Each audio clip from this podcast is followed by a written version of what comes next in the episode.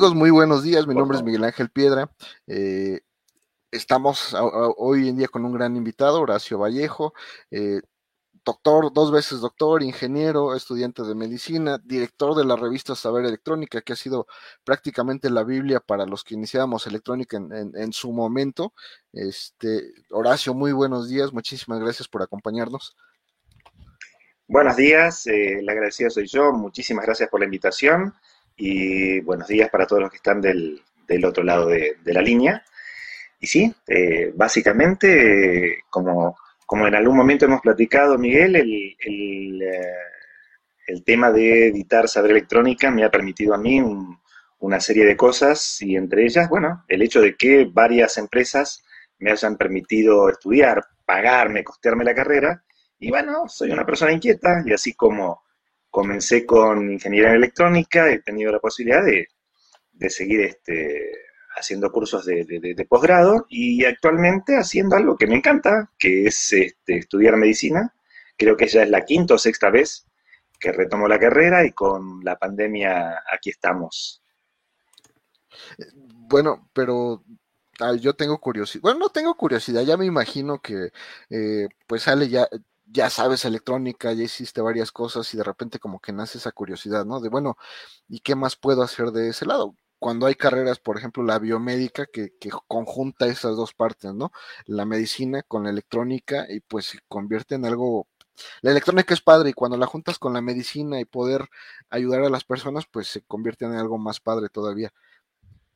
Es que sí, te cuento. En, el, 1997, la Universidad de El Salvador, que tiene sedes, sedes en, varios países, eh, este, justamente se interesó por la posibilidad de aunar los conocimientos de electrónica con medicina. En aquella época, eh, este, tanto en Inglaterra como en Holanda estaban desarrollando un montón de este, equipos em, para poder hacer autodiagnóstico a través de este, la red eléctrica en aquella época, perdón, la, la, red que en aquellas, en aquellas épocas eran BBS, hoy lo que conocemos tal como, como Internet. Entonces eh, se pensó en el desarrollo de una carrera para poder realizar desde el punto de vista electrónico el diagnóstico por imágenes a través de servidores web. Eh, tal es así que en 2004, hasta que me recibí, hicimos, este, un, o tuve la posibilidad de hacer un doctorado con el objeto de poder traerlo a varios países de América Latina, entre ellos México, este, El Salvador y Argentina, que son donde hoy se está realizando la carrera. Así que sí, eh, para mí fue una, una, sorpresa y me he dado cuenta de que el cuerpo humano funciona muchas veces, este, o en su gran, en, su totalidad, con impulsos eléctricos y tiene mucho que ver con lo que los ingenieros o los técnicos este, solemos estudiar. Entonces sí está muy, pero muy, muy entrelazada la electrónica con la medicina. Yo tengo amigos eh, que es bien chistoso porque yo mismo a veces, entre que lo creo y no lo creo, ¿no? Porque dicen, mira, es que a nosotros nos curan con químico. Este, te enfermas y pues dan, te dan químico para que estabilicen la parte química del cuerpo. Pero lo que no se ha hecho, o se ha hecho muy poco, es eh, curar al cuerpo con, con, electricidad, cuando en realidad todo el cuerpo humano funciona con electricidad. Tenemos voltajes por todos lados y para, para todo, todo funcionamos sí con química, pero también con electricidad y eso no, no se ha explotado tanto.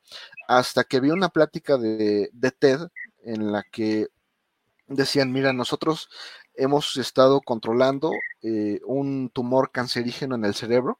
Eh, lo que, bueno, de varias personas lo que hacemos es encontrar la frecuencia en la cual el tumor ya, ya no crece se lo ponemos a la persona, le ponemos la mochila, obviamente como lo, lo, han podido hacer, ¿no? Le ponemos la mochila y le estamos todo el tiempo mandando la frecuencia al tumor y así hemos logrado que descrezca un poco o que de plano ya no crezca y la persona pueda seguir viviendo. Obviamente esto habría que estudiarlo y trabajarlo ya con muchísimo más detenimiento y así como se hizo con la pandemia, pues en equipo para que funcione más rápido, ¿no? Pero, pero son cosas que, que ahí están, o sea, la electricidad y el cuerpo humano funcionan en conjunto y pues no, no sé. Pero sí. Adelante, adelante. No, no, mira, Miguel, es que eh, diste en la tecla. Se está estudiando hace más de 30 años. Eh, a ver, el cuerpo humano funciona como una computadora a la cual tiene que, eh, perdón, que posee un cerebro que tiene que entregar órdenes a diferentes este, piezas de esa computadora. Y para hacerlo, lo realiza con sistemas de modulación. Y el sistema que se utiliza es muy parecido a lo que en comunicación, en comunicaciones llamamos QXD, es decir, em, quien envía las señales al, al cuerpo humano es nuestro cerebro, pero la batería es el corazón. Y muchas veces esa batería no entrega una corriente continua como la que debería entregar la batería de un carro eh, este, con una tensión determinada, pero siempre esa tensión es en un valor continuo y se dice que no varía en semiciclos positivos y negativos. La batería del carro siempre tiene un polo neutro o negativo y un polo positivo. Hace ya unos 50 años, para potenciar esa capacidad que tienen las baterías, se empezaron a utilizar las fuentes conmutadas. A partir de una batería de tensión continua, se genera otra tensión continua, pero partiendo de un sistema de modulación de pulsos a diferentes frecuencias. El corazón funciona así. El corazón entrega, o sea, trabaja, recibe de alguna manera energía y la entrega al sistema con una frecuencia que depende de nuestros pulsos cardíacos. 60 pulsaciones, 120, 150. Entonces, cada vez que yo aspiro a través de mi torrente sanguíneo, entro al corazón, hay un caño grandote que es una, arteria que se llama, que es la que permite el intercambio, y esa, eh, ese flujo, que es la sangre, lleva impreso un sistema electrónico de comunicaciones. ¿Por qué? Porque la sangre, para que pueda circular, necesita estar ionizada. La diferencia entre un ser vivo y un cadáver es que en el ser vivo la sangre está ionizada, tiene cargas eléctricas. En el cadáver no. Entonces, esos iones vibran a una determinada frecuencia y, digamos, cuando están vibrando para circular, tienen una rotación sobre su propio eje que se llama spin. Esa rotación se hace con frecuencias muy altas. Y en función de la frecuencia con la que gira ese spin, es el órgano al cual va a entregar la corriente eléctrica. Todo eso está estudiado, Miguel. Esto quiere decir que, perdón que me haya extendido, he tratado de hacerlo no, no, adelante, adelante, adelante, A lo mejor no tiene mucho que ver con, con el objetivo inicial de la, de la charla, pero es para que vean que de alguna manera existe una relación muy amplia entre eh, la medicina y la electrónica y que eh, el estudio arduo de la electrónica aplicado al cuerpo humano es esencial para que el día de mañana se puedan desarrollar sistemas eh, que permitan simular el estudio del cuerpo humano. Lo que hasta ahora no se ha podido determinar a ciencia cierta es la relación que existe entre el pensamiento y el corazón. Es decir, ¿por qué? Se han hecho un montón de estudios, pero se ha verificado que en función de lo que una persona piensa, se modifica la frecuencia de trabajo, pero en ningún momento se modifica ese eh, sistema de giro que yo reciente había comentado, ese spin, que es lo que los científicos creen que es el alma mater, digamos, del cuerpo humano. Es lo que diferencia ahí ya no la parte biológica, sino lo que diferencia el alma, espíritu, llamémoslo como, como querramos este, en ese aspecto. Pero yo te digo, o sea, vemos muchas películas de ciencia ficción en la cual es posible atacar una parte del cerebro para este, mitigar determinados impulsos que tienen que ver con el apetito sexual o que tienen que ver con eh, este, una necesidad eh, imperante de querer cometer un atraco u otro tipo de, de delitos, está todo estudiado, eh, perdón, no todo estudiado, digo que está avanzado el estudio, este, pero pasa como con un detector de mentiras. No hay todavía bases sólidas que sustenten todo este tipo de estudios. Muchas veces creo yo que es por desidia económica, esto implica que no se sigue avanzando porque este, entonces el Alzheimer se, se podría tratar y hasta curar eh, con simples impulsos eléctricos y sería un caos para las empresas farmacéuticas que hoy son el tercer este, vehículo económico del mundo, ¿no? Sí, sí, y no, bueno, supongo que lo has visto que hay un estudio igual para el Parkinson en el que les aplican pulsos eléctricos y pues los, los estabilizan, o sea, de andar todos temblorosos, eh, le les aplican los pulsos eléctricos y los estabilizan, y eso pues para las personas que tienen esa enfermedad pues es la, gloria, ¿no? Entonces, como tú dices, sí hay muchas cosas, y yo creo que lo que les ha pegado mucho es que de repente ha habido como que mucho, mucho fraude, ¿no? Eh, yo conozco por lo menos dos, tres este, personas muy famosas que según curaban cáncer y hacían otras cosas y resultó que, que no era cierto. Entonces, todo lo económico, las personas que hacen malas cosas. Y digo, en un momento tenemos que pensar que sea, a lo mejor piensan que funciona, ¿no? Pues es como la heroína y la cocaína, originalmente eran medicinas y posteriormente ya se dieron cuenta que, que pues no, que no, no eran tan buenas para, para los seres humanos.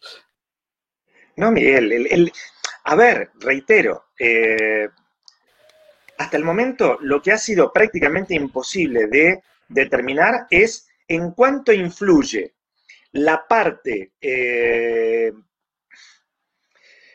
que no es inherente al cuerpo humano, que tiene que ver con el alma, con el espíritu. Nosotros eh, pensamos, tenemos un pensamiento y cada cual tiene su carácter, su forma de ser, eh, tiene sus pensamientos. Sobre un determinado tema uno puede pensar que está bien y y la otra persona que está al lado mío y es muy amigo, a lo mejor es intolerante. No sé, voy a meterme en un terreno resbaloso y me sacas cuando veas que, me complico. Pero, por ejemplo, hasta hace 50 años, este, ser gay era algo, qué sé yo, totalmente repudiado.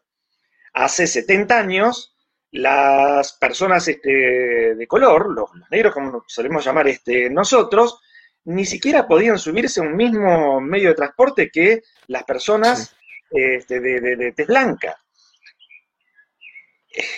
Hay determinadas intolerancias que no tienen que ver con la máquina perfecta que es el cuerpo humano desde el punto de vista biomédico, es decir, tanto impulsos eléctricos como recreación cognitiva del cuerpo, de lo que nosotros necesitamos este, para, poder crecer.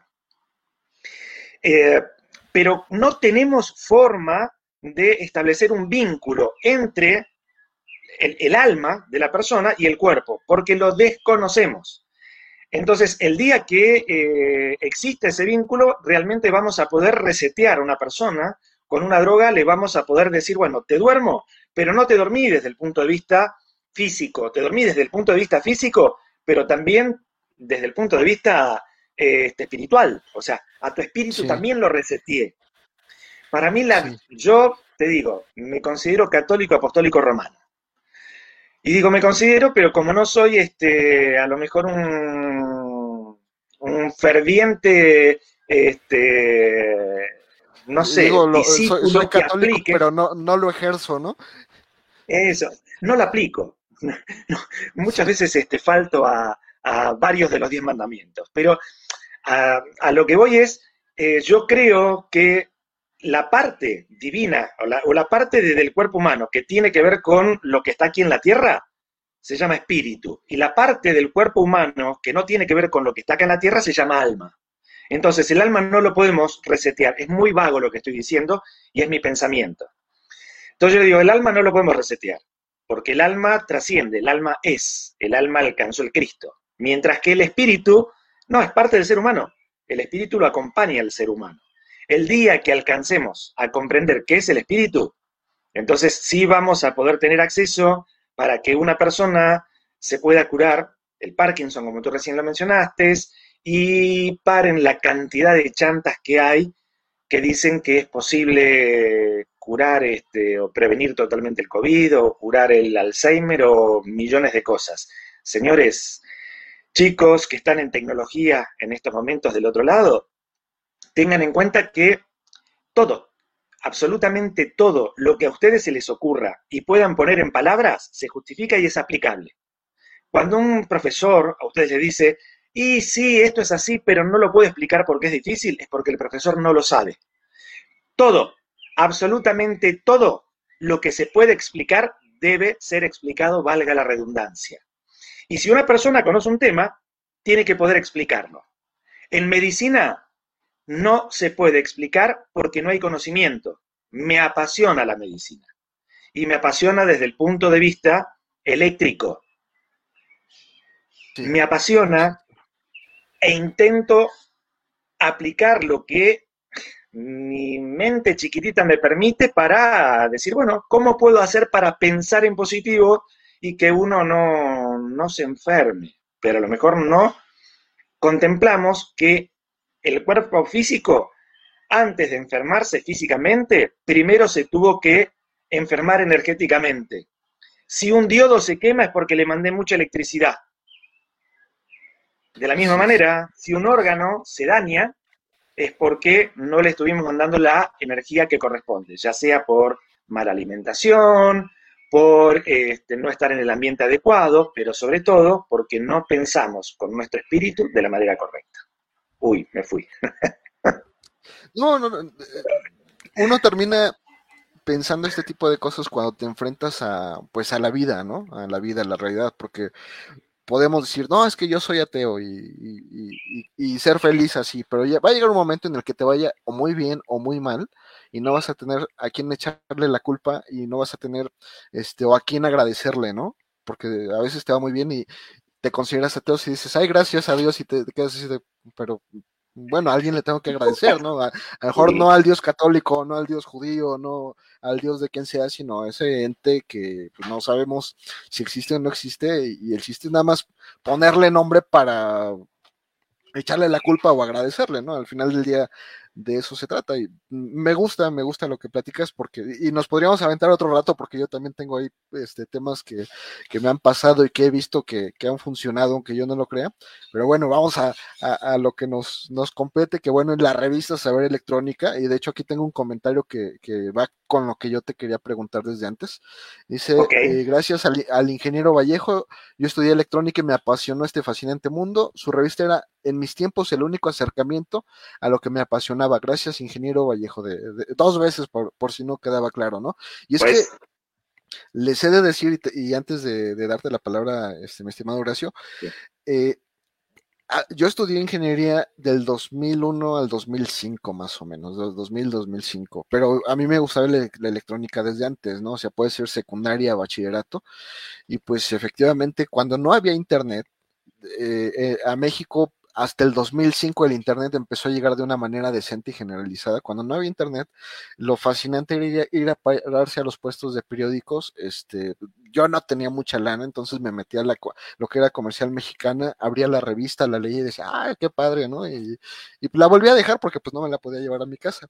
Pero fue de los primeros acercamientos a la tecnología que yo tuve y con el tiempo te de ser, er, eh, ser honesto, no tengo una colección muy grande de la revista, pero sí he hecho varios circuitos de los que, de los que están ahí metidos, ¿no? Entonces, pues sí, como menciona este eh, Isaac, en su momento la revista Saber Electrónica fue el único acercamiento que teníamos a, la tecnología y era lo más nuevo y lo más avanzado y lo más padrísimo que podíamos tener.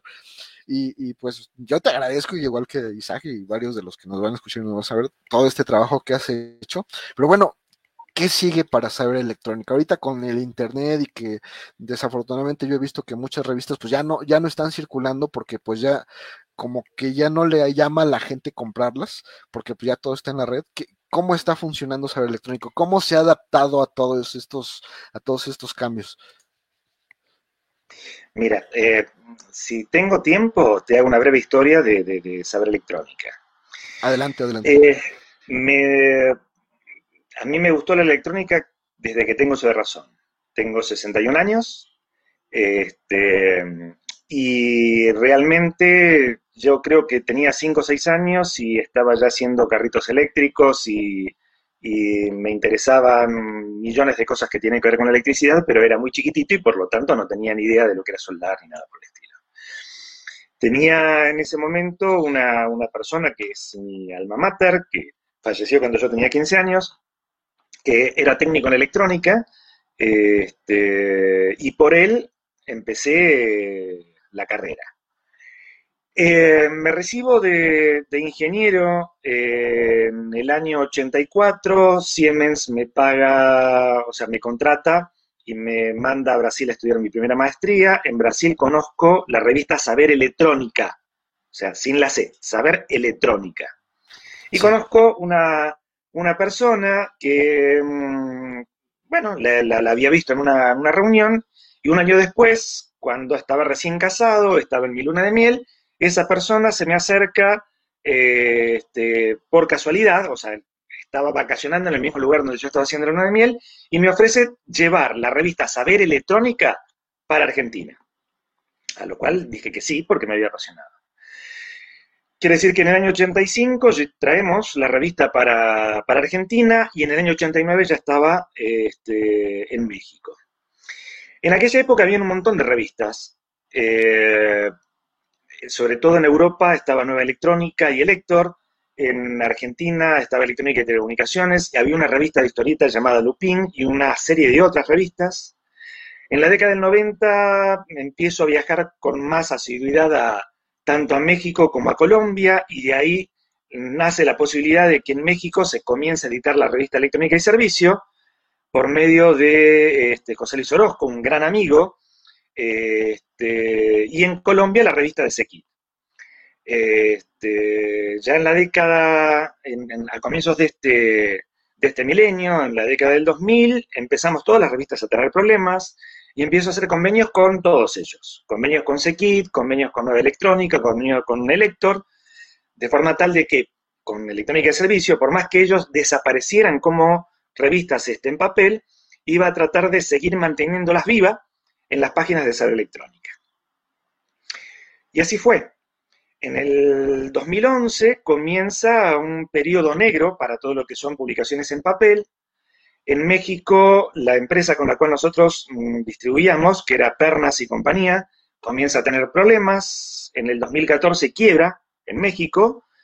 Pernas y compañías, Jesús Pernas, su director y toda la banda de delincuentes que, han destruido a la industria editorial, bueno, nos han quedado debiendo fortunas, porque para que la revista pueda seguir estando en, eh, digamos, en los kioscos, tú tienes que entregarle una revista hoy.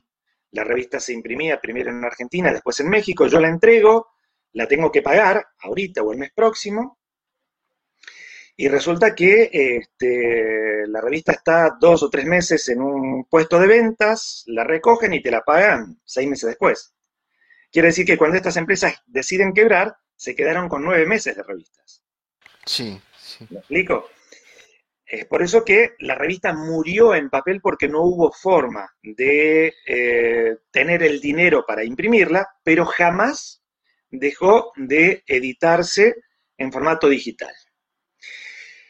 Hoy la revista va por el número 401 en Argentina, por el número 365 en México y hacemos cuatro publicaciones mensuales. Todas ellas pueden ser descargadas en forma gratuita por cualquiera. La única condición es que eh, sea socio del Club Saber Electrónica para que los, este, las diferentes empresas no nos consideren que hacemos spam. Entonces, cuando yo te envío un correo y te digo que está el link para que te la descargues y tú las descargas, al hacer la descarga desde nuestros VPS y todo lo demás, para que Google, Yahoo, Hotmail y todos los grandes popes este, no consideren que estamos haciendo spam, necesitamos tener el permiso de los suscriptores. Aprovecho ya para decirte que si me lo permites, te voy a dejar un link. Te voy a dejar un link para que todos aquellos que eh, quieran puedan descargar la colección completa de Sara Electrónica, los 401 ejemplares, en forma gratuita. Muchísimas nosotros, Al contrario, nosotros creemos que la educación tiene que ser gratuita, que lo que se debe cobrar son los servicios de la educación.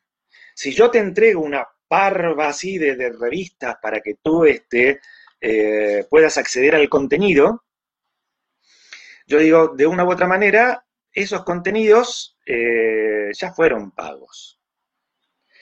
Pero si quieres hacer la carrera de mecatrónica, entonces esos contenidos te los tengo que dar debidamente detallados en lecciones, este, en sistemas multimedia, para que las puedas hacer en tu casa, para que tengas la guía de un docente, para que puedas hacer exámenes, para que este, el Politécnico de México o la Tecnológica de Argentina reconozcan esa actividad o lo que sea, eso es un servicio. Eso es lo que tienes que pagar. Entonces siempre decimos, aquel que quiera estudiar algo, lo encuentra en Saber Electrónica sin ningún problema. Ingresa a nuestra web y puede tener los contenidos sin problema. Y si quiere hacer una carrera, también la carrera es económica, por ejemplo, para que tengas una idea. Uno puede hacer el posgrado de mecatrónica, que es avalado por el Instituto Tecnológico este, Nacional de Colombia y que es este, avalado por el Politécnico de México. Todo el curso todo el, toda la carrera, hoy tiene un costo, si mal no me, equivoco, de 1.800 pesos mexicanos. Y nosotros siempre decimos, no paguen esos 1.800 pesos, estudien, cuando quieran rendir examen, lo pagan. Para certificar el curso, que costó 1.800 pesos mexicanos, o sea, menos de 100 dólares, hoy la, este, Universidad Tecnológica Nacional de Argentina te está cobrando simplemente para certificarlo 1.400 dólares.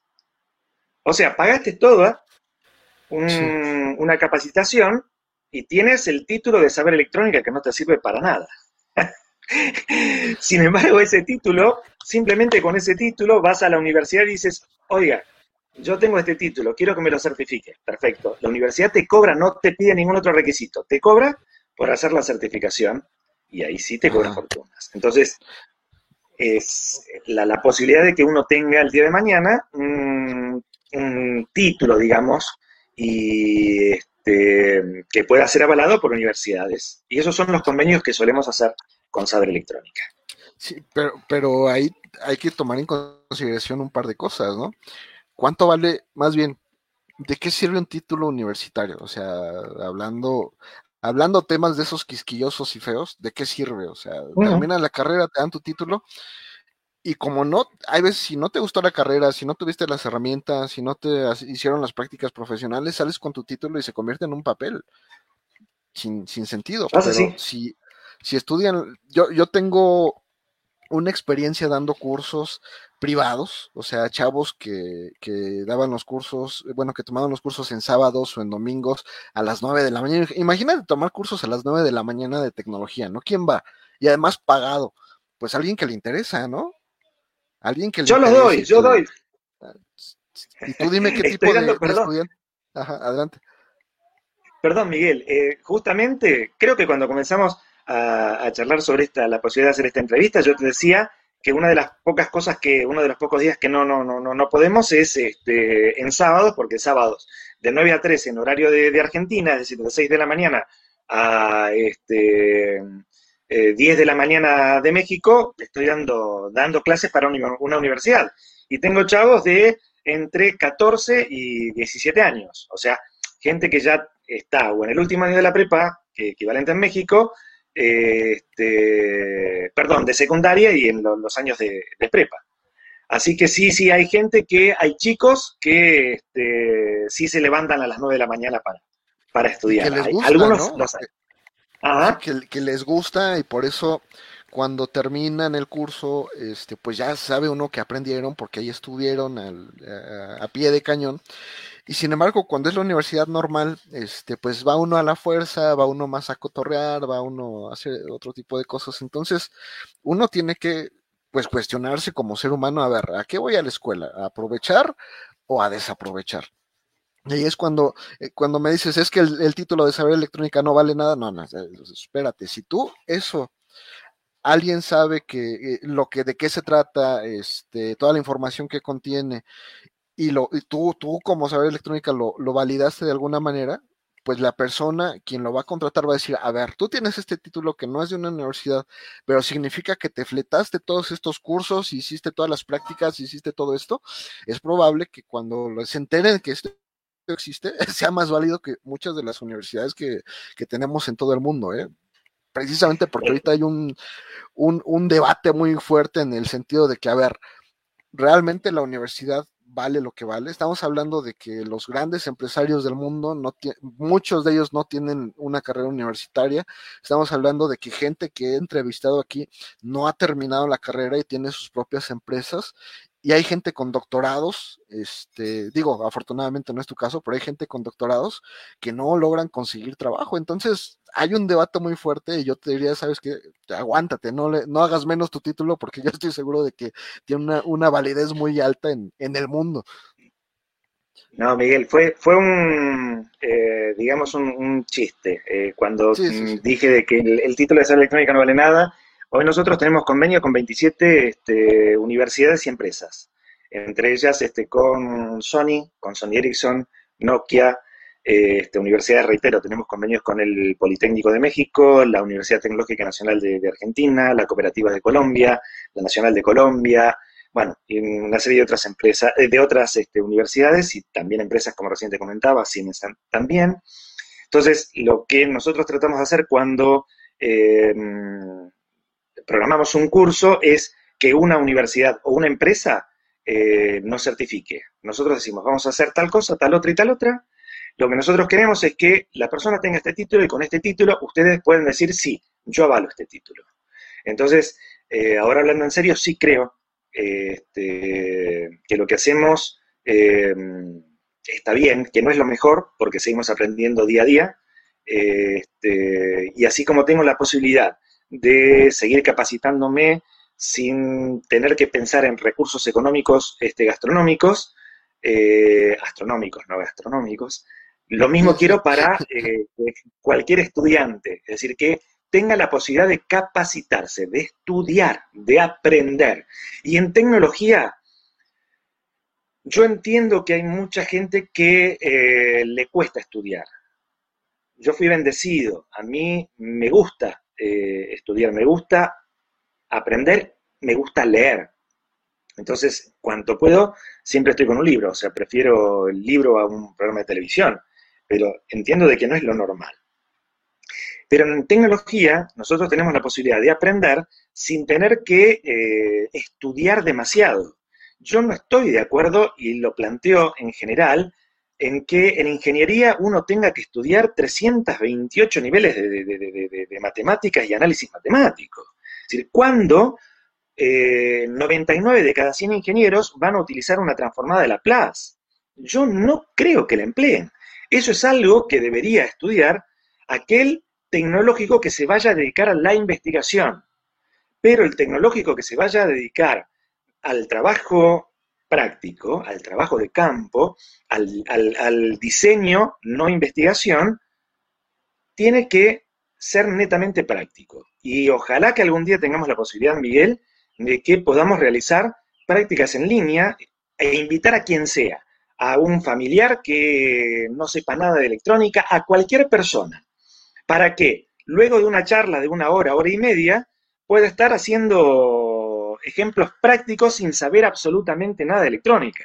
Un chiquito en un protoboard prendiendo un LED y ya la única condición es que tenga seis años o más, que después de una plática de dos horas, ya él pueda hacer un semáforo simplemente con cablecitos. Y lo digo porque lo hacemos constantemente para el Instituto México de México, una institución privada, hace ya unos 10 años, desarrollamos un eh, sistema de capacitación de robótica para sus alumnos. Entonces, este, pueden recurrir a, este, los, este, las autoridades del Instituto México eh, para explicar cómo un chiquito de 6 años y hasta los 12 años puede capacitarse en sistemas robóticos sin ser nada electrónica. Y creo que aprenden, porque al menos hasta ahora no hemos tenido este, grandes este, reclamos. Y en estos últimos 10, 12 años, lo que mejoró quizá es la forma de establecer la comunicación con los alumnos, pero los conocimientos son los mismos.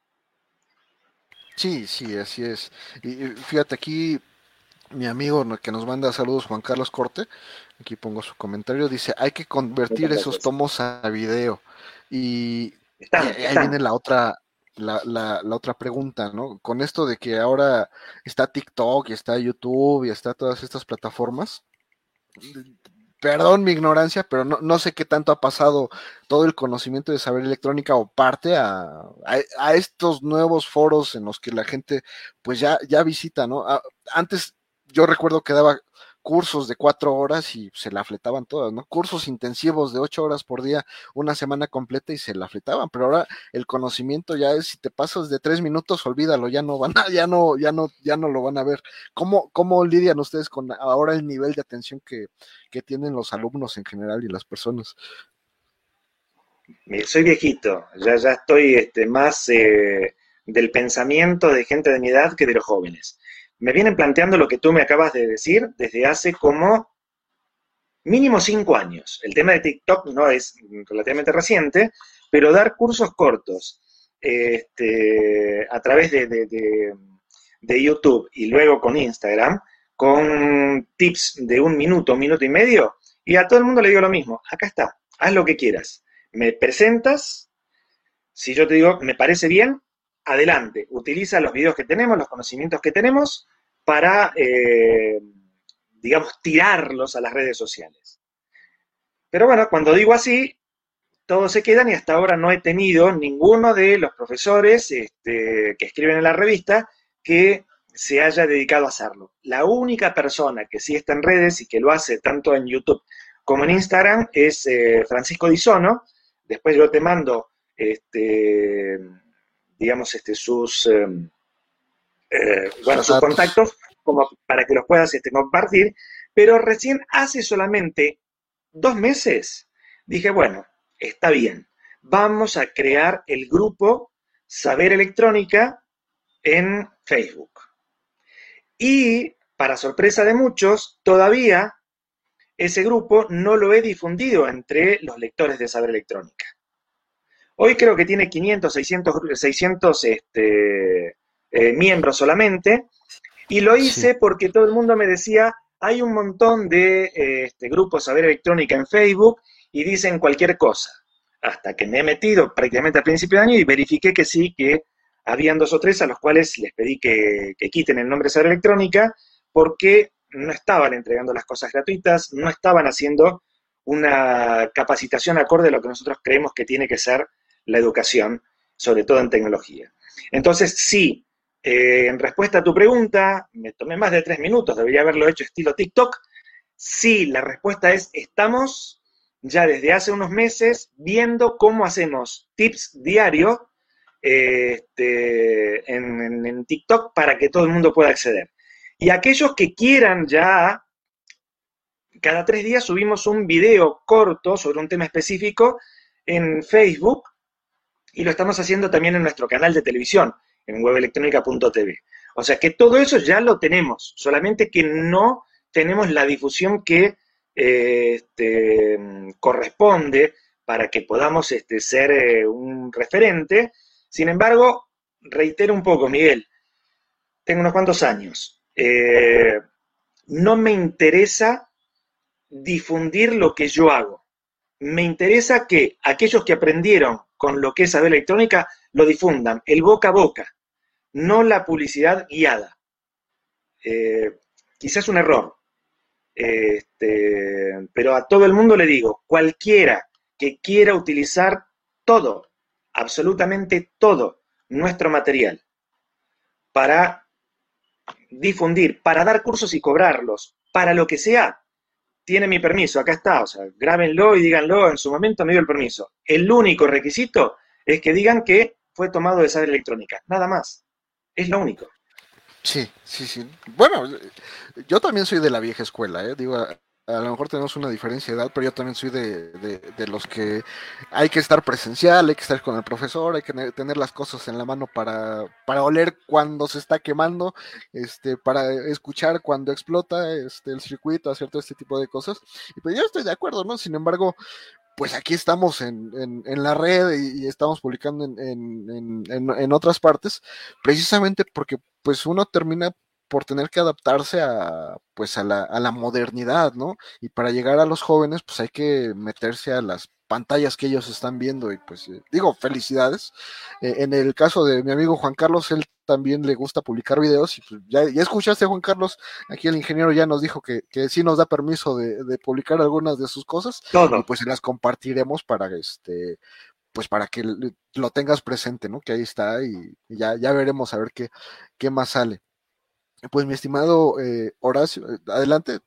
Me decía, perdón por interrumpir. Te iba a decir que nosotros el, eh, mira, nosotros las actividades este, educativas en general las enmarcamos dentro de un club que se llama Club Saber Electrónica. El Club Saber Electrónica eh, se creó o se fundó en 1992. Reitero un poco lo que había dicho anteriormente, no existía Internet. En 1992, el, Banco de Boston, a través de este, el MIT, el, MIT, eh, nos pidió realizar un sistema de comunicaciones para poder transmitir biblioteca o información desde el punto de vista de hemerotecas o bibliotecas electrónicas. 1992. En aquella época ya dábamos cursos y seminarios itinerantes. Éramos varios profesores que íbamos a diferentes ciudades de diferentes este, países. En México lo hemos hecho muchísimo. Este, dando, eh, reitero, estos seminarios o cursos presenciales y ya a partir del 2001 todos ellos siempre fueron transmitidos a través de Internet. Los últimos, hasta antes de la pandemia, lo hacíamos utilizando nuestro canal de televisión, pero para que sea algo masivo, a través de Facebook. Eh, una de las cosas que estamos ya hablando, tanto con Disono como con Cervantes este, Rodríguez, que son un poco los que, organizan los cursos, es que ya a partir de marzo del año próximo eh, vamos a estar de vuelta dando seminarios este, en diferentes ciudades, donde las universidades nos inviten.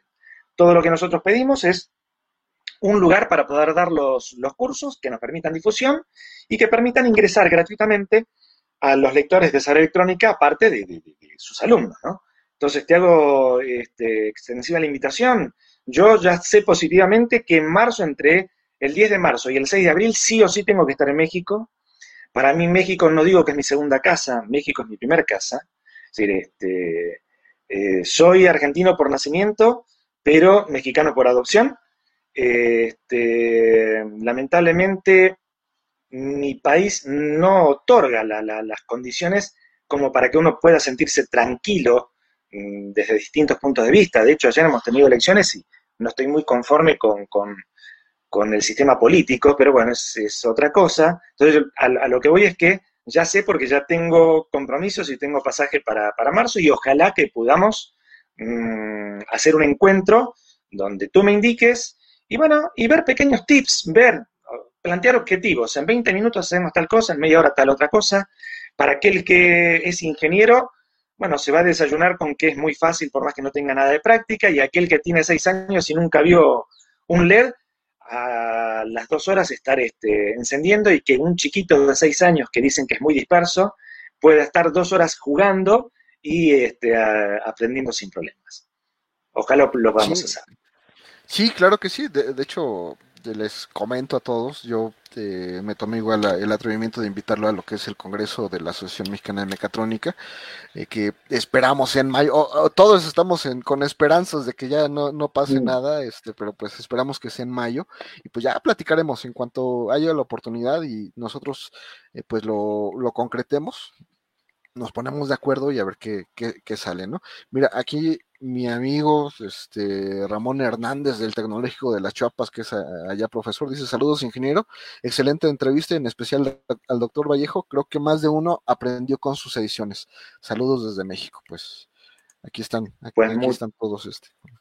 Muchísimas, muchísimas, muchísimas gracias. Eh, a ver, saber electrónica siempre digo que es mi hija del intelecto. Eh, y la primera edición de Saber Electrónica este, tardó un año en parir. Tardó más que mi hija, que su tiempo obviamente, el de gestación, nueve meses, cuando este, mi señora me dice que, que, está embarazada, yo estaba viendo cómo hacer el primer número de Saber Electrónica. Entonces, la considero mi hija, pero como todo ser humano, para que pueda crecer y mantenerse, necesita rodearse de gente que la apapache, que le dé cariño, este, que la reconozca. Y yo siempre eh, sentí que Saber Electrónica ha tenido lectores que aprecian su contenido y eso es gracias a la gran cantidad de autores que escriben desinteresadamente. En su momento, cuando la revista tenía un rédito económico, es probable que muchos este, docentes, autores, este, escribieran y tuvieran su reconocimiento económico por el trabajo hecho, pero hoy prácticamente todos siguen escribiendo y ninguno cobra un peso. Entonces, eso para mí, en lo personal, habla muy bien. Lo único que yo siempre digo es, mi único cuestionamiento es que no sé qué va a pasar con Saber Electrónica el día que a mí me toque dejar este plano, ¿no? Terrenal, porque tengo tres hijos, ninguno de ellos este, se le ha dado por, la electrónica, y muchos autores, pero cada quien tiene su, este, su trabajo, o sea, porque de algo tienen que vivir, entonces de, esta electrónica no. Entonces, ese es mi único, digamos, hoy eh, resquemor, ¿no? O sea, saber que no creo que, que saber electrónica trascienda a, bueno, a mi vida en esta tierra. Bueno, bueno, ya, ya trascendió de alguna manera, ¿no? O sea, ya está en el recuerdo de todos los que en su momento la, la tuvimos y en los PDFs que todo mundo se adueña porque he visto desde hace mucho tiempo que dicen, no, es que es mío porque yo lo compartí así de, de no es tuyo, o sea, nada más le pusiste ahí tu, tu nombre en la portada para que vean tu, que tú te lo robaste y tú lo compartiste, pero bueno, ese es, y, y fíjate que apenas nos sucedió con un amigo, eh, que tuve la fortuna igual de, entrevistar eh, al, inicio de todo esto.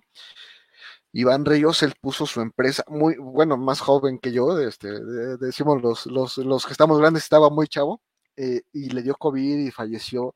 Y fue muy, fue muy triste para todos los que lo conocimos porque a los tres días de que había fallecido, ya, ya, ya, estaban anunciando que estaban rematando sus cosas y yo me quedé así de, oye, pero si estaban en el mismo lugar, ¿no? Pues, este, bueno, por lo menos si hubieran esperado un mes y ya luego lo hacen, este, o sea, eh, da muchas vueltas la cabeza y dices, bueno, entonces que nadie de los que estaba alrededor tenía la capacidad de hacer lo que él hacía, no sabían diseñar, no sabían, no sé, todo, todo esto y te quedas así de, bueno, eh, ¿qué va a pasar entonces cuando tú, como tú lo mencionas, qué va a pasar con saber electrónica, qué va a pasar con, con, en mi caso, con ingeniero maker o con la asociación el día que, este, que, que yo renuncio o me corran o lo que sea, y pues bueno, pues ya darse cuenta de que una ya trascendió, ya, ya, a lo mejor ya dio lo que tenía que dar, y otra, pues hay que, hay que ya lo sabemos, ya nos dimos cuenta, pues hay que tratar de, buscar quién pueda darle continuidad más o menos con los mismos principios y valores, ¿no?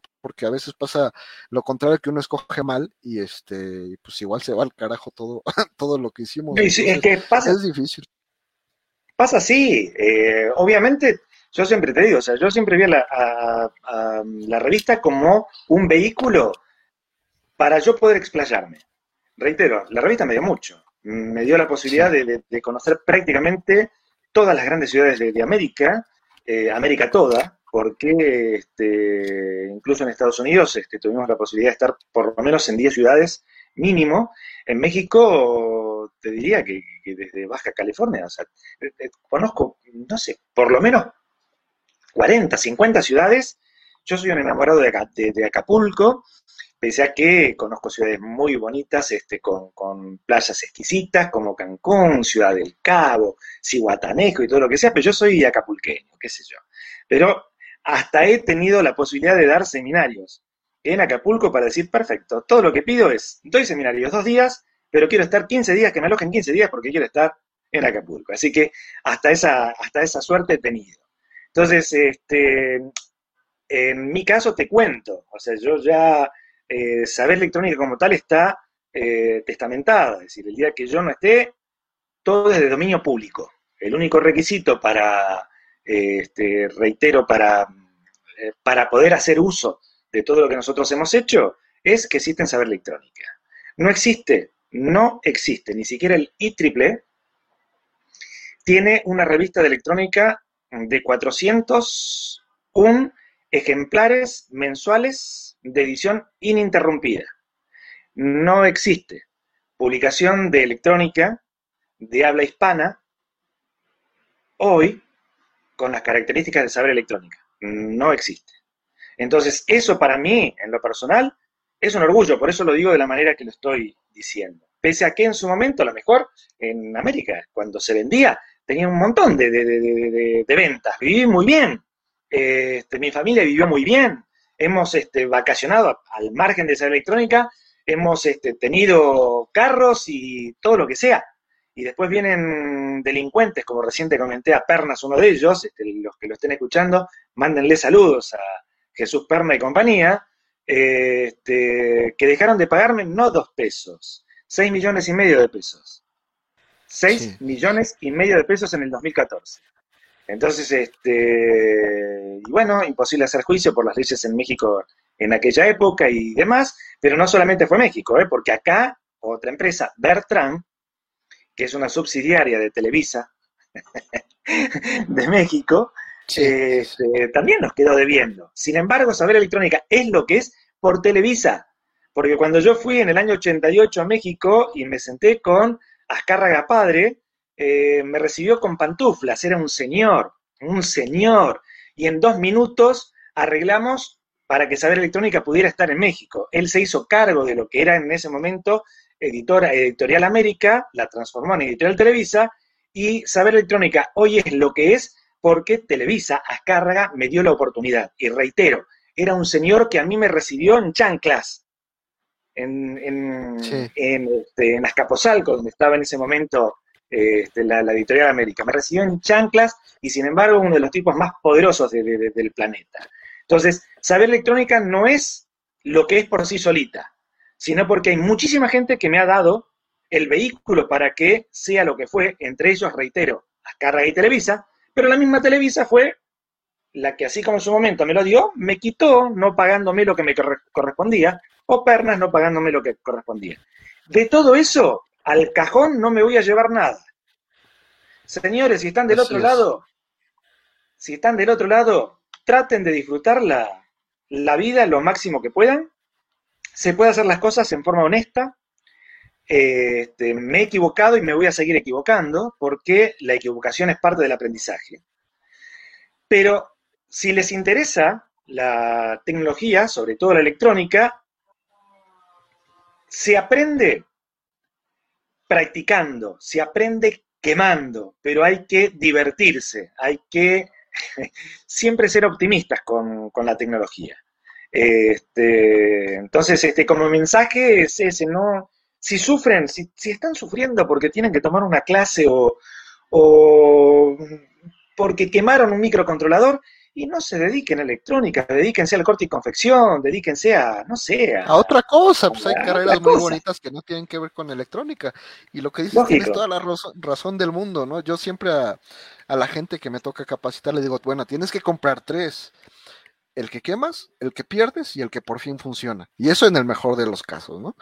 Excelente, y te voy a tomar eh, este, tu dicho porque va a ser, este, lo voy a emplear en, muchas de mis charlas cuando, motivacionales. Sí, así es. Y, mira, bueno, ya nos alargamos ya un poquito, pero lo que sigue son las preguntas que yo le hago a, pues, a los invitados acerca de, pues, de su experiencia pues personal como escuela. Yo digo, yo sé que ya has mencionado de que eres una persona que ya tiene muchos años de experiencia, pero vamos a regresarnos en el tiempo, vamos a regresarnos en el tiempo hasta el punto en el que pues tú decides qué estudiar. ¿Qué fue lo que te hizo decidir por esa carrera? Este, ya mencionaste más o menos que, tuviste un tutor ahí que te, que te estuvo guiando, pero al final del día, ¿qué fue lo que hizo decidirte por fin a electrónica y no a, cualquier otra carrera? No, es que no hubo, no hubo. Te, comento, yo tenía 4 o 5 años, yo recién dije 5 o 6, pero yo tenía 4 o 5 años. Este, me acuerdo que, bueno, no voy a, no voy a decirlo, pero eh, todavía ni siquiera controlaba esfínteres y yo ya estaba este, arreglando los cables de un carrito eléctrico. En aquella época el control remoto no era como, como lo conocemos hoy, sino que era siempre con cables. Tenía 4 o 5 años. Eh, no tenía más de 7 u 8 cuando mm, los chavitos empleábamos, hacíamos carritos de madera con ruedas a rulemanes. Y yo le puse mi primer lucecita al, carrito. Lo que me identificaba de, mis este, otros amiguitos era que mi carro tenía luces. Y las hacía, las había puesto yo. En aquella época, mi hermana mayor estaba de novia con mi cuñado, este, Luis Horacio Rodríguez, eh, y hoy uno de nuestros autores utiliza el seudónimo para escribir en la revista de Luis Horacio Rodríguez, que falleció, se casó mi hermana con, mi cuñado y falleció al, año de estar casados por un tema médico, o sea, por un, un mal a los riñones llamado mal de Harrison. Y si a mí me preguntas este, si yo tuve que decir, no, jamás tuve que decidir, porque por él, eh, cuando estaba en la escuela primaria y tenía que eh, pasar a la escuela secundaria, yo ya sabía, aquí no hay preparatoria y secundaria, sino que es todo una, un, solo, digamos, este, un solo tramo de estudio. Entonces, yo ya sabía que quería estudiar eh, carrera tecnológica, entonces, estudiar tecnicatura y dentro de ello electrónica. No tuve que decidirme el primer televisor que yo reparé fue en el año 1972, en el Mundial de Alemania, para poder ver los partidos, para poder ver los partidos de, televisión, para que mi papá pudiera ver dos partidos simultáneos que lo transmitían en dos canales distintos. 12 años. Los televisores eran a bulbo, no existía el transistor como tal. Por lo tanto, eh, reitero, este, no, no, mm, eh, nunca tuve que decidir. A los 15 años ya lo, tenía mi ya lo traías impreso, sí, ya lo traías impreso en tu ADN. Sí, como, como decimos, si vamos a, a, la parte mística, mi alma, lo que viene conmigo a este cuerpecito, ya traía, ya tenía información para darle a mi espíritu, a mi cuerpecito, de electrónica. Creo que fue así. Perfecto. Eh, mira, aquí tenemos un comentario. Eh, dice, buena plática, ingeniero Miguel, con el ingeniero Vallejo. He visto sus charlas y he cambiado mi manera de ver la preparación. Digo, lo comento porque pues ahora tú eres parte de todo esto, ¿no? De, estas historias que los chavos están conociendo. Dice, soy el chavo que andaba indeciso entre mecatrónica y mecánica. Me voy a mecánica por el tema del autor en el plantel. Y después lo aterrizaré al área de medicina. Aún eso como un ingeniero mecánico se acomoda allí, pero lo haré. Entonces, digo, todo esto está... Una cosita. Adelante. Una cosita, ya que, está, ya que no estás eh, decidido. Eh, yo te pregunto como estudiante, ¿qué es lo que quiere hacer el día de mañana? El mecatrónico, en principio, nació como la idea de líder de proyecto. El mecatrónico tiene que saber un poquitito de todo. Cuando Tetsuro Mori, que es el que acuñó la, el, término mecatrónica. Este, lo acuñó como tal, valga la redundancia, fue porque eh, en ese momento, en el Apolo 11, en el cohete que fue a la Luna, había todo un módulo de este, comunicación con la Tierra que involucraba un sistema interdisciplinario. Fue un tipo de una empresa japonesa quien a los norteamericanos desarrolló todo este sistema y dijo, ¿Cómo llamamos este sistema? Sistema mecatrónico. Tal es así de que hasta durante 10 años, no me acuerdo cuánto, ustedes como mecatrónico lo tienen que hacer más, el término mecatrónica no se podía usar. Recién, no sé si en la década del 80, 90, fue público.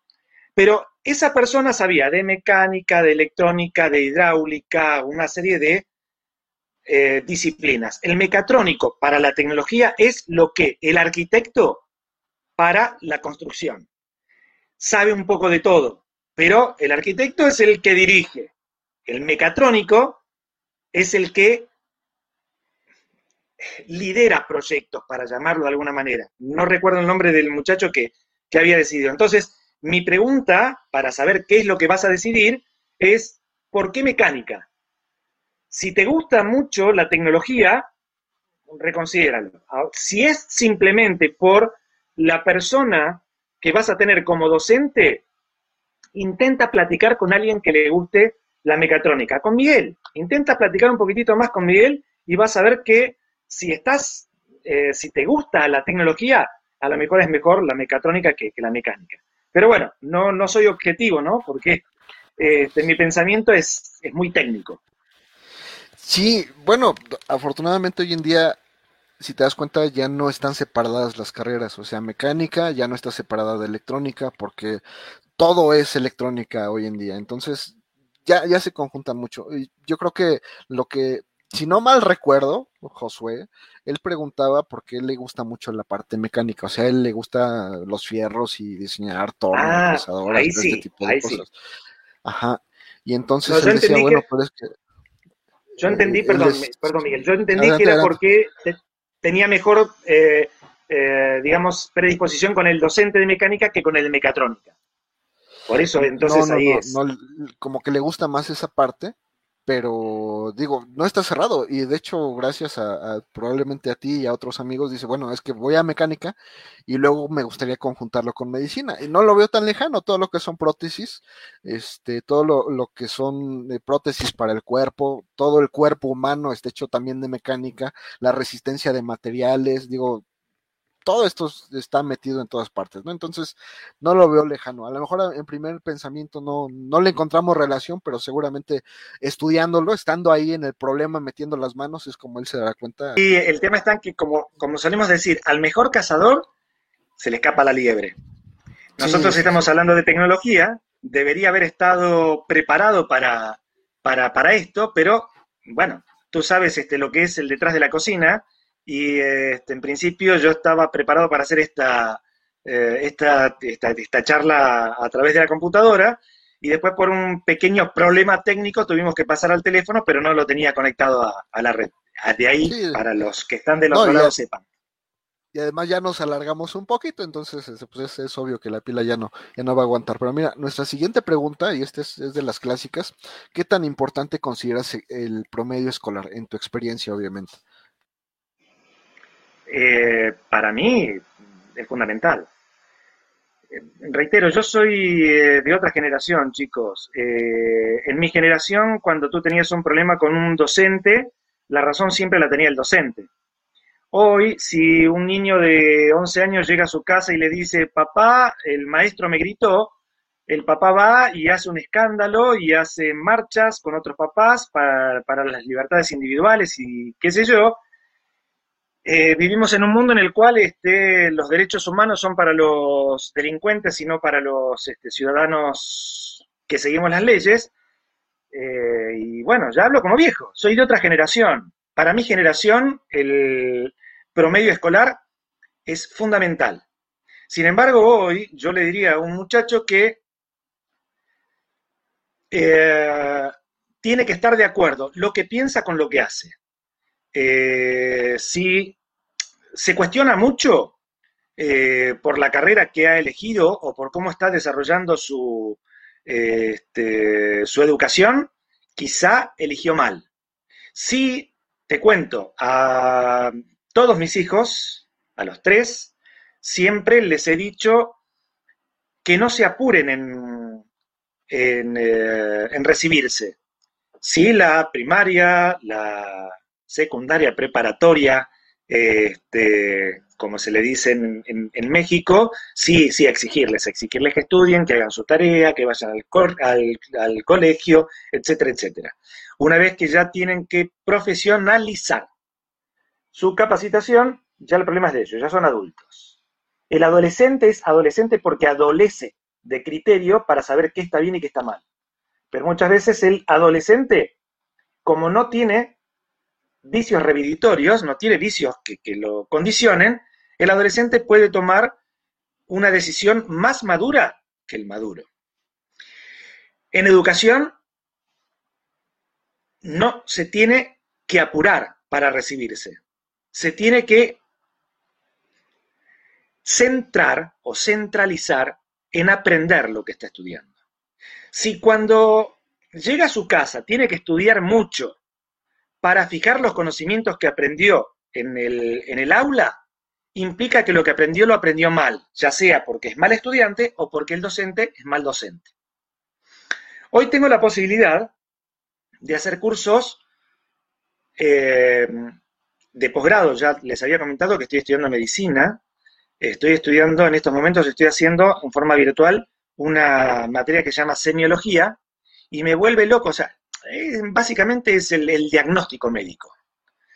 Y básicamente tengo que poner muchas veces en práctica mi mente eh, para saber qué droga química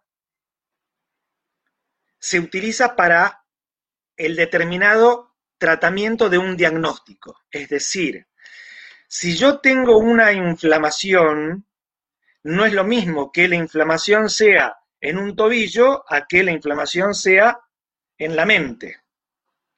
Y no es lo mismo que la inflamación sea producto de la circulación de la sangre que la inflamación sea producto de un golpe. Por lo tanto, las drogas a aplicar son distintas. La única manera de que eso quede en mi mente, de que yo tengo que dar en un determinado momento diclofenac y en otro momento paracetamol, la única, la única forma de que yo pudiera ponerlo en práctica es viendo el resultado electrónico que le da. Yo mismo me, veo cuando tengo, soy muy loco, soy soy muy trastornado en ese caso. Yo tengo en estos momentos, si se fijan, me salió una inflamación, bueno, a lo mejor no se dan cuenta, pero tengo una inflamación en, el ojo que no es un orzuelo, que no sé lo que es. Entonces me hubiesen visto esta mañana, debería haberlo tenido, con una pulsera eléctrica este, que yo tengo para ver determinadas cosas que surgen de la medicación que estoy tomando. Es decir, las frecuencias espurias que surgen de un electrocardiograma, que es lo que hace a, la información que llevan esos espines que yo les explicaba al principio de la charla, bueno, estudiarla para ver qué conclusiones saco. Seguramente ninguna. Pero ¿a qué voy? Estudio medicina porque me gusta y porque todo lo que estudio trato de ponerlo en práctica con lo que uno ya sabe. Entonces, ustedes adolescentes, si quieren saber, redondeando, ¿Qué importancia tiene tener un buen promedio? Yo les diría, lo van a saber una vez que completen su capacitación. Porque el promedio lo pone una persona y esa persona es objetiva. No sabe cómo usted está en su interior. Reitero, es muy difícil que ustedes puedan llegar a tener una capacitación similar a la que a mí se me fue se me ofreció. Yo tuve yo fui un bendecido con, saber electrónica y eso me abrió oportunidades. Sin embargo, sin embargo, el primer título de posgrado que, que tengo, que tuve, fue el de máster en telecomunicaciones, que me lo pagó la empresa Siemens, que me contrató por haber sido buen promedio cuando estudié ingeniería en la Universidad Tecnológica Nacional Regional Avellaneda. Estuve entre los primeros promedios Viene Siemens y me dice, bueno, nosotros te pagamos tu maestría, pero todo lo que surja de la maestría es nuestro. Entonces, hice el proyecto, o sea, hice. Participé en el proyecto de iluminación de estadios, en aquella época con lámparas halógenas. No existía el LED. Qué viejito. Y yo me recibí en máster en telecomunicaciones. Yo soy máster en telecomunicaciones, soy maestro en telecomunicaciones. Y para ser maestro, para ser maestro, tuve que decir cómo hacer un empalme de fibra óptica con una pérdida de menos de un dB. Hoy existen herramientas que te empalman una fibra óptica para que tengas pérdida en 0,2 dB. O sea, en 40 años los conocimientos son los mismos, lo que cambió es la tecnología. Si yo no hubiese seguido capacitándome, de máster en comunicaciones tenía nada más que el título. Sí, sí, así es. Eh, ahora sí que es, es importante en el sentido de, como lo mencionas, de aprender lo que te gusta, ¿no? De, de que si, si, te gusta lo que estás haciendo, se va a ver reflejado, quieras o no, en, tu, en tus calificaciones. Eso es inevitable. Y si no te gusta, yo lo he dicho muchas veces, se vale renunciar. Algo que, que no nos inculcan es que se vale renunciar y decir, saben que esto no es lo mío, voy a buscar lo que sí es lo mío, porque si, si como estudiante me va mal, como empleado, como empresario, como lo que sea, me va a ir peor. Entonces, regrésate y vuelve a empezar. Y a lo mejor no es que esté mal la carrera, a lo mejor es la rama nada más la que no te gustó. Hay muchas ramas dentro de, de, todas las carreras. Entonces, se vale, ¿no? Se vale agarrar y decir, pues no me gustó y, y ya, ¿no? Mira, nuestra siguiente pregunta, esta, mm, no sé, esta tú cómo la vas a ver. ¿Qué tan importante es la ortografía, gramática y redacción en la ingeniería? Mm. ¿Qué te contesto? Eh, estamos en el lenguaje eh, inclusivo. Hoy es, no somos ya niños y niñas, somos niñes. Eh, si yo te hago una, si yo te contesto desde el punto de vista académico, es importantísimo. Si te contesto como lo que realmente creo, no, no tiene gran importancia. Perdón, docentes, perdón, aquellos que escuchan solamente esta frase sin haber tenido un panorama de, lo que es mi pensamiento. Pero el lenguaje, la forma de comunicarse, es importante desde lo que transmitimos, no como lo dejamos plasmado. Yo puedo transmitir algo como tecnológico, como docente tecnológico, y si después eso que transmití como docente tecnológico tiene que estar en un papel para la posteridad, habrá gramáticos que hagan las correcciones que sean necesarias para que no existan faltas de ortografía. Sin embargo, creo tener una buena redacción, creo tener un buen léxico y no tener muchas faltas de ortografía. Pero eso me lo ha dado el hecho de ser un apasionado de la lectura. Prácticamente no hay libros con faltas de ortografía, aunque las descubro, ¿eh? Pero no hay libros con faltas de ortografía. Por lo tanto, cuando lees, se te queda grabado a nivel inconsciente, en forma tan automática, que es muy difícil cometer este errores gramaticales si eres un buen lector. Por lo tanto, yo lo que digo es, ¿qué es más importante? no cometer faltas de ortografía o ser un buen lector. Y yo digo ser un buen lector porque una cosa va a llevar a la otra. Si me mm, tomo el trabajo de decir voy a leer un libro por semana, a los dos años prácticamente no voy a tener faltas de ortografía. Pero es muy fácil decirlo para quien le gusta leer. A mí díganme, eh, ahora que están tan de moda las series sobre eh, Pablo Escobar, el narcotráfico, esto que está en Amazon, bueno, ahora está en televisión abierta también. Está la serie de Maradona, la serie de Luis Miguel y qué sé yo. Si a mí me dicen de seguir una, una de estas series, yo digo, ni loco, no. Pero ¿por qué no me gusta? Entonces, si yo tuviera que seguirla para sacar alguna conclusión, lo hago a desgano. Entonces, es muy difícil contestar cuando somos tan diferentes todos. Yo digo lo que a mí me resulta. De, hecho, es bien curioso, pero por lo que platicas, tú sigues más como que la metodología japonesa, ¿no? En el, nos enfocamos en el proceso, no en el resultado, porque el resultado siempre va a ser, pues, el reflejo de todo lo que pasó en el proceso. Y así como mencionas, en la carrera, si te gusta, se va a ver en el resultado, en la ortografía gramática, si te gusta, si sigues el proceso de, de aprender y de leer todo lo que se tiene que leer, entonces se va a ver reflejado. Por eso deja de ser importante, porque ya es parte de lo que haces en tu vida diaria, ¿no? No porque no sea importante. Para los demás, que a lo mejor somos seres humanos comunes y corrientes, pues sí lo tenemos que considerar dentro de nuestro ranking de, de lo tienes que hacer porque lo tienes que hacer, pero si lo haces de, tu, de a tu modo, pues se convierte en parte de, no en un problema más, sino parte de lo que, de, de tu existencia, pues todo esto.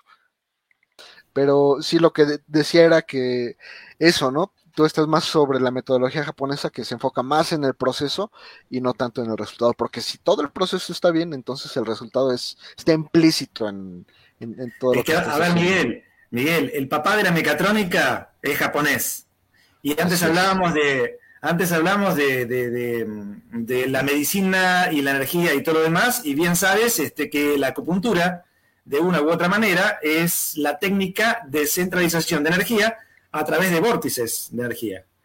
Un carro híbrido, un carro híbrido recibe energía por eh, electricidad, pero también la, recibe por movimiento, eh, perdón, por, por gasolina, y próximamente también por, por el propio movimiento que carga las baterías. Eh, según los japoneses, el cuerpo humano tiene siete vórtices para intercambiar energías, que se llaman chakras. Entonces, este, sí, soy un apasionado de, la cultura japonesa. perfecto. Mira, esta pregunta yo creo que nuestros amigos eh, pues deben tener mucho, mucha curiosidad igual que yo, básicamente por toda tu experiencia, conocimiento y, expertise, que es ¿qué lenguaje o lenguajes de programación recomiendas aprender?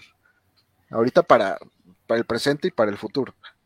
Siempre, eh, desde, para mí, desde el punto de vista tecnológico, el, no hubiese sacado jamás, y es una pelea que tengo constantemente con, este, los, con, académicos, con los cuales este, se tiene que discutir la cuadrícula para un determinado año, yo no hubiese sacado jamás el assembler. No lo hubiese sacado. O sea, eh, todo funciona, eh, la, electrónica es, ¿hay corriente o no hay corriente?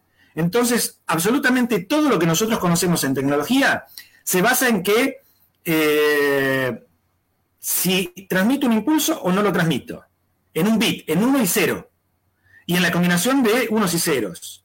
El código de comunicaciones, por excelencia, es el ASCII, y absolutamente todos los lenguajes de este, comunicaciones digitales se basan en el ASCII. Conforme a todo esto, yo lo que les aconsejo a aquellos este, que no estudian electrónica, pero sí tecnología, que basen en cualquier sistema C++. Yo de una u otra manera soy fanático del Micro C porque cualquiera que sabe eh, Assembler, 35 instrucciones. Nada más con 35 instrucciones yo puedo hablar el idioma que se les ocurra. Soy supuestamente, está bien, maestro, doctor en telefonía celular. Los teléfonos celulares se comunican a través de, de, comunicación de un protocolo llamado AT, Attention.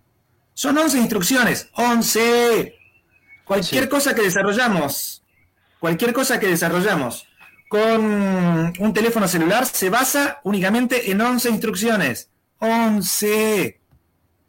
Quiere decir que si yo no aprendo a programar un celular en 16 horas, dediquémonos a fabricar tacos, que es más fácil cocinar, fabricar un taco que un teléfono celular. Pero ahora bien, hay muchas personas que fabrican, cocinan tacos sin embargo, los del Paisa son espectaculares, ¿eh? Entonces, cualquiera puede decir qué lenguaje voy a emplear, pero muchas veces tiene que ver con el programador. Si no están en tecnología de diseño electrónica, mecatrónica, robótica, bla, bla, bla, bla, y están en tecnologías avanzadas, no tiene sentido que aprendan un lenguaje de alto nivel. Y ahí no les puedo recomendar porque yo lo único que, sé más o menos y hasta por ahí nomás es Java, Java como, como le dicen en, en México. Aunque prefiero el HTML por, su, por la simpleza y por la cantidad de consolas que eh, permiten facilitar el tema. Volviendo a electrónica, hay millones de lenguajes de programación para aquellas personas que no saben nada de electrónica. Por ejemplo, hoy está de moda el famoso Arduino. El Arduino es un sistema microcontrolador de código abierto basado en C++ para emplear el iOS de Arduino, como lo conocemos. El Arduino emplea un microcontrolador que es de una familia ABR. ABR pertenece a una empresa japonesa que trató de diseñar microcontroladores específicamente para audio, video y radio, ABR. Pero en nuestra camada, en la tuya también, Miguel, los más famosos no eran los ABRs, eran los PIC. el Programming Integrated Circuit, lo digo no en inglés, sino para que se entienda, Programming Integrated, eh, Integrated Circuit, PIC, y el sistema de microcontroladores análogo Arduino, pero para el PIC, es el PICAXE.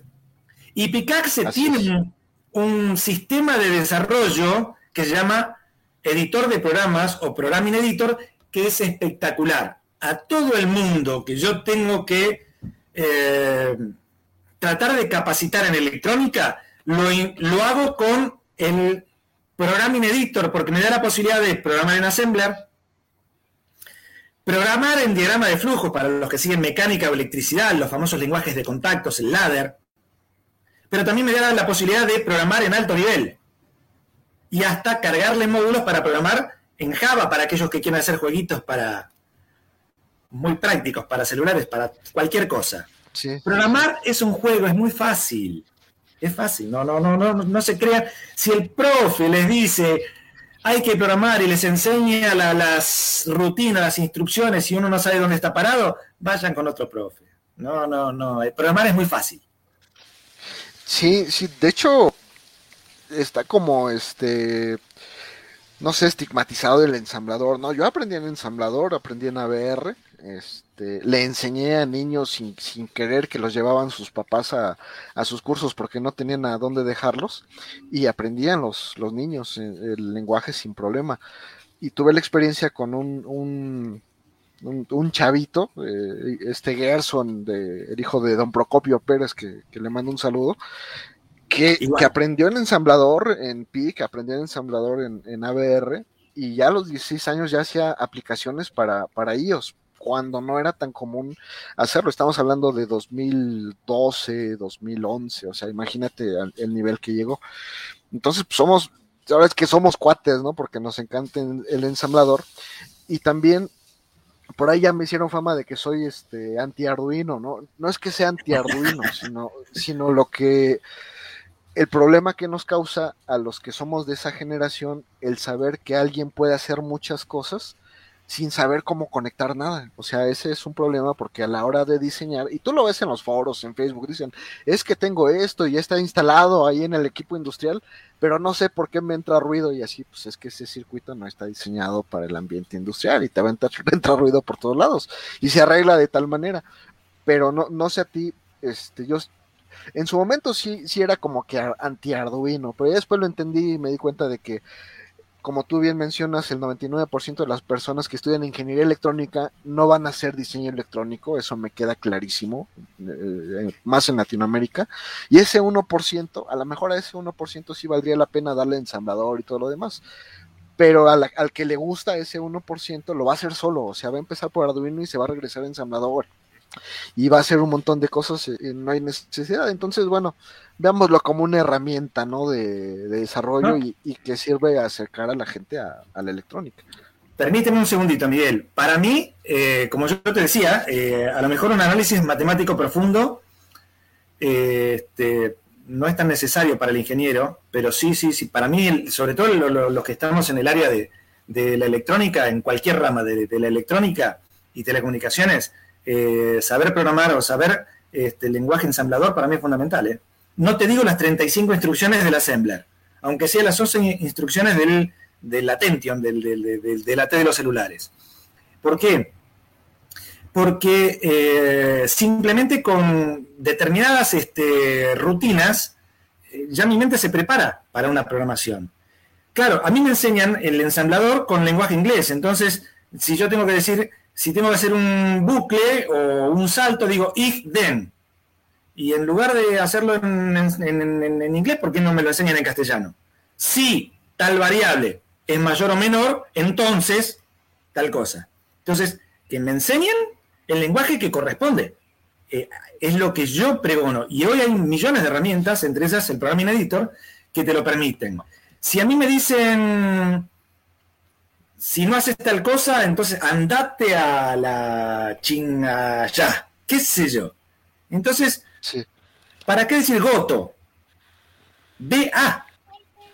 Sí, Son muy poquititas instrucciones que me permiten a mí aprender a programar y existe un, traductor ASCII eh, que me lo lleva electrónicamente como para que uno no necesite grandes herramientas. Claro, el día de mañana, si yo tengo que eh, ya hacer el diseño de un sistema que va a cumplir con determinados requisitos, hasta ya empleo computadoras de una sola placa, el famoso Raspberry, este, o el Banana, o el Odroid, o los que sean. Pero yo no enseñaría, eh, no comenzaría enseñando microcontroladores con Arduino. No, para mí no, no. Se pierde. a mí me ha tocado estudiante. Yo eh, lamentablemente soy muy estricto cuando tengo que tomarle el examen de, eh, de expertise a un, ingeniero, es decir, para, para que se le dé su matrícula, soy muy estricto. En el sentido que yo lo que pido es que a mí me diga qué es lo que hace, qué es lo que hizo. Y eh, si una, un ingeniero no, una persona que se tiene que recibir de ingeniero, no tienen claro la diferencia entre un microcontrolador y un microprocesador, yo no, no, no, no, está, no está en mi poder este, darle la, la, la, la, matrícula. no, puedo, no puedo. Entonces hay cosas básicas que uno debe saber. Y sí me encuentro con muchas veces este, con, con estudiantes que no tienen la menor idea de la diferencia entre un micro y un, o sea, entre un microcontrolador y un microprocesador. Para mí es grave. Ya me imagino cuando te llega alguien y dice, ay, se me dañó el pic del Arduino, o este... Bueno, sí, una cosa es que me lo diga un chavo que está comenzando y otra cosa es que me lo diga un ingeniero, ¿no? Me ha pasado que estudiantes de ingeniería que, traen ese problema, pero es que pasa, una, una, noción conceptual, sí, sí, sí. Y a lo mejor dicen, bueno, ¿cuál es el problema? Me equivoqué. Bueno, haz de cuenta que tienes tu circuito y tienes tus dos cablecitos, rojo y negro, y si lo pones al revés, se quema. Punto. E, es la así funciona la ingeniería. Si lo pones mal, quema. Si los dices mal, ya no te entiendo. Ya. El ingeniero, el ingeniero tiene que tener ingenio. Soy muy, muy raro tomando examen. Yo jamás tomo un examen a libro cerrado. Y en general, siempre para poder aprobar a personas de cursos superiores de, en materias que tienen que ver con los finales de carrera, los últimos semestres, siempre evalúo a la persona sola y a la persona en grupo. Y muchas veces cuando una persona está, y, siempre a libro abierto, ¿no? Cuando una persona está en grupo, hay uno que es el que sabe y otro que de teoría no sabe nada. Pero es el, el que mayor ingenio tiene como para saber cuándo tiene que hacerle caso a aquella persona que sí sabe, cuándo emplear la herramienta que domina a la otra persona y como el ingeniero tiene que tener ingenio, en una determinada situación tiene que saber cómo solucionar un problema. Si trabajo en una empresa petrolera, por llamarlo de alguna manera, y estoy a cargo del sistema de control de una bomba que realiza la extracción de petróleo en, en el Golfo de México y hay un derrame, a mí no me importa que la persona sepa que es un Arduino o si sabe mucho sobre este, la serie de Fourier. Lo que me interesa es que resuelva, que vea con las personas que tiene a su alrededor para que no ese derrame no, no, no sea mucho. El ingeniero es así. Sí, así debe ser, ¿no? Digo, más conocer todo, que sepa de qué se tratan las cosas, más que que memorizarlas, ¿no? Eh, esa es la parte importante. mira, ya, ya para cerrar, porque este, ya yo, yo sé que tienes cosas que hacer. Eh, a mí, a mí, mira, a mí dame un micrófono. Eh, el tipo más feliz del mundo. Yo no tengo problema. Me gusta No, no pasa nada. Eh, yo creo que te voy a, a llamar para otro, para, para, actividades de otro tipo, más que una entrevista, a lo mejor un, una mesa redonda con otras personas, eso estaría padrísimo, eh, hablando precisamente de la ingeniería y la educación en la ingeniería. Fíjate que yo conozco al doctor este, Emilio Vargas, trabajo con él, eh, que es el fundador de la ingeniería mecatrónica en México. Eh, y tú sabes que la ingeniería mecatrónica en México fue la que le dio luz a toda la ingeniería mecatrónica en Latinoamérica. No existe la ingeniería mecatrónica en, Europa, por ejemplo, o en Estados Unidos, es, algo de Latinoamérica. Entonces, no sé, juntarlos a platicar como que de repente me, llamaría la, atención y ver qué, qué podría salir, ¿no? Y más porque tú entendiste perfectamente que la mecatrónica, este, pues es para, para liderar y fue algo que él me dijo que muchos de los que estudiaron la carrera no saben, muchos de los que enseñan la carrera no lo saben. Yo, estoy en ingeniería electrónica, estoy en la, pero bueno, estoy muy metido en esa parte. Entonces, bueno, ya para, para cerrar el tema, y con eso cerramos la transmisión, ¿qué consejo le darías a los estudiantes y futuros estudiantes de ingeniería? Y es más, vamos a regresarnos en el tiempo, algunos años, digo, los años en los que tú hayas entrado a la carrera, ¿qué consejo te darías a ti mismo? ¿Qué, crees tú que te haría más fácil el paso por la ingeniería? Eh, bueno, no sé quién para dar consejos, pero sí eh, trasladando un poco lo, lo, que has dicho en mi persona, yo la, la universidad, la carrera de ingeniería, no la haría, aquí son seis años, o sea, son 12 semestres. Entonces, este, a lo mejor me tomaría más tiempo. A lo mejor este, un semestre lo haría en dos, este, porque disfruté mucho la, la, carrera mientras la estudiaba, pero mi meta era recibirme, no, no soy ingeniero.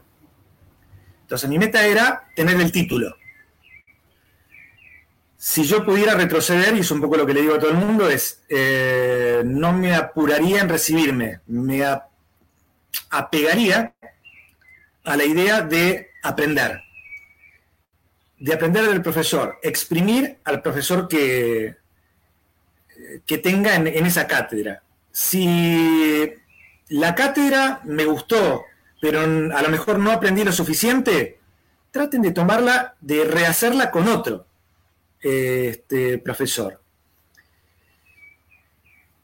Eh, no sé ahorita, porque las cosas han cambiado y los últimos tres años diría que no estoy tanto en el ambiente académico universitario, pero en, los primeros 15 años, hasta el 2015, diría que sí tuve la, posibilidad de platicar con muchos este, docentes y uno se da cuenta cuando el docente ama lo que hace y cuando lo hace por, por fines económicos, por obligación, porque necesita la chamba. Este, traten de apegarse a algún docente que disfrute de que ustedes sean sus pupilos. Eh, los hay, los hay en todos lados. Este, si en algún momento se llegan a cruzar con la posibilidad de, que sea yo quien tenga que, juzgarlos para que obtengan un título, sepan que cuando doy tutorías, eh, siempre lo hago con la convicción de que voy a aprender de mi estudiante. Esto implica que si el estudiante no está comprometido, yo no acepto la tutoría nunca cobro una tutoría. Este, y si el día de mañana reitero, o sea, soy tutor de tesis en varias universidades. Si en alguna de ustedes este, eh, les, dice, bueno, que el, tutor es acá su servidor, ahí tienen mi, mail. En realidad ese es el mail de atención al cliente de web electrónica. Si gustas, eh, mi mail personal, en lugar de atclient, es hvquark Después, si quieres, lo ponemos, pero eh, escribiéndome ahí, este, cualquiera de los chicos este, me va a derivar cuando es algo, algo personal. De hecho, en general yo recibo, soy muy, reitero, soy muy loco, en realidad recibo los mails de atención al cliente, o sea, nuestro servidor, aparte de ir a, la sección que corresponde, yo tengo la posibilidad de, de, ver qué es lo que escribe el lector y qué es lo que le responde nuestro asesor. Entonces, muchas veces cuando estoy aburrido, eh, me pongo a mirar a ver qué es lo que pasa y entonces decir, bueno, conformar un poco lo que les había dicho anteriormente. Sé positivamente que el día que yo deje este plano terrenal, y seguramente la revista como es ahora no va a estar porque está muy hecha a mi medida. Y como dije, es un, para mí sí es algo que eh, no me agrada demasiado, por un lado, pero por otro lado digo, saber electrónica es parte mía. Entonces yo no puedo inculcar a que otra persona eh, la, represente de la misma manera que lo hago yo, pero ojalá el día de mañana la agarre cualquier otro y siga con saber electrónicamente. La filosofía sea compartir conocimientos o hicimos esta revista, está gratuita para todo el mundo. ¿De qué vivo? Si no vivo de la revista. Antes viví de la revista, creo que nunca viví de la revista. Siempre viví de lo que me da la revista. La posibilidad de eh, adquirir conocimientos me da la posibilidad, a su vez, y valga la redundancia, de que una universidad, una empresa me contrate como Estoy en estos momentos, como les comentaba anteriormente, en un proyecto de, para automatizar este, el tránsito en Caracas. Si termina este proyecto durante cinco años no me hago problema, no le voy a decir más a mi señora, preocupate en dar este, los cursos porque no tenemos plata para pagar la, la prepaga, como le llamamos acá, el seguro médico, como le dicen en, México, eh, porque es un proyecto de muchos dólares para los mortales como nosotros. Y si no sale ese proyecto, y bueno, algún otro este, saldrá. Si tengo que redondear, eh, ¿qué haría? Jugaría con electrónica. Quemaría, como recién les dijo, este, necesito tres transistores para aprender cómo funciona. Entonces, aquel que me permite quemarlo es el que más gusto me da. Sí y el que pierdes, pues ni modo, ¿no? Siempre se, se, cae al hoyo negro, como les digo yo. Es, parte, es parte del proceso. Todo lo, a ver, una, algo que me... ¿Sabes una, de las cosas? Yo les comenté que mi, alma mater de todo esto es este mi cuñado, que falleció cuando yo tenía 15 años, o sea, hace más de, de, 45 años, eh, y fue un poco quien me marcó. Él tenía eh, en en su lugar, en su taller, no era taller porque era su habitación, él tenía un montón de tarritos con eh, este, bulones y con clavos y demás. Y entonces yo le decía, ¿por qué tenía esos tarros? Y él me decía, si quieres, este, en ese momento él me decía, ser técnico, si quieres ser técnico, lo primero que tienes que tener es un montón de tarros este, con, con bulones. En, dicho esto, ya pasado a nuestro este momento y tenemos que tener transistores, diodos, resistencias, este, no solamente placas Arduino 1 R3 o los módulos este, 286 para Wi-Fi o lo que sea. Eh, el día que podamos, denme el celular que ustedes quieran con la clave que se les ocurra. Es mentira eso que dicen que únicamente, y lo veo y me agarro la cabeza cuando alguien dice se necesita que este, el, fabricante desbloquee el teléfono. No tienen la más mínima idea de, lo que, de cómo funciona un sistema de buteo. Porque basta con que yo cambie el sistema de buteo sin modificar la información que está en el disco rígido como para yo poder acceder al disco rígido. Luego, eso es una. Vamos, dos. Para acceder al teléfono, supuestamente tengo que desbloquearlo para poder no, en cualquier sistema telefónico yo tengo la posibilidad de apretar teclas o lo que sea para entrar en modo de desarrollo, en modo de buteo. Y sin embargo hoy, 2021, en una serie que se hizo ayer sobre sistemas de pericias o detectivescos o lo que sea, se sigue cometiendo el mismo error. Sí, sí, sí, Bueno, pero estás de acuerdo que luego ponen aparatos de espía y nada más son dos resistencias y un LED y, y los que no saben, pues se la creen, ¿no? Pero ya cuando tú sabes, dices, tengo más cosas en mi escritorio que, lo que están mostrando ahí. Pero bueno. no hay nada, no hay nada, Miguel, no hay nada más sencillo que hackear un teléfono, pero también no hay nada más sencillo que proteger mi teléfono.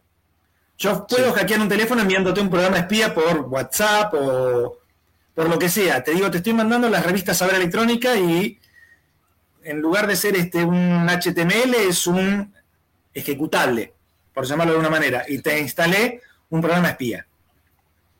Para los programas espía existen los antiespía. Entonces siempre en tu teléfono tienes que tener un antiespía. En la próxima plática, si quieres, la hacemos de manera tal de que pueda compartir el escritorio de mi computadora y te vas a dar cuenta que tengo lo que se te ocurre en mi computadora. Y de lo que quieras. Me imagino.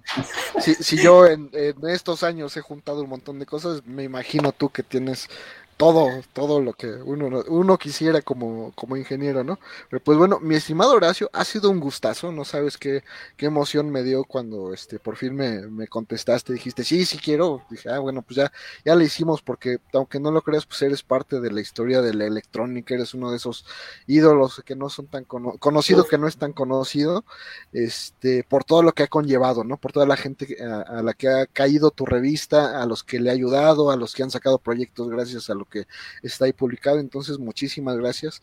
Un gustazo, un honor. Y pues esperemos juntarnos después para, otras actividades, ¿no? El agradecido soy yo. Y este, después para cuando subas el, eh, eh, este, este podcast a, la web, me, me recuerdas, o sea, me mandas un mail para que yo te mande el link para que se descarguen las, las este, revistas. Va a estar sin ningún tipo de restricción, lo pueden compartir con quien sea, sin problema. Eh, lo que siempre digo es, lo único que pido es que digan que es de saber electrónica, nada más. Saber electrónica. Pues muchas gracias y bueno amigos, muchísimas gracias por acompañarnos. Espero que, los que nos van a acompañar después y los que nos acompañaron, espero, hayan disfrutado esta, esta entrevista. Vienen más cosas y pues muchísimas gracias. Nos vemos en la siguiente edición de En Plática con el Inge. Hasta pronto. Muchísimas gracias a todos. Hasta luego.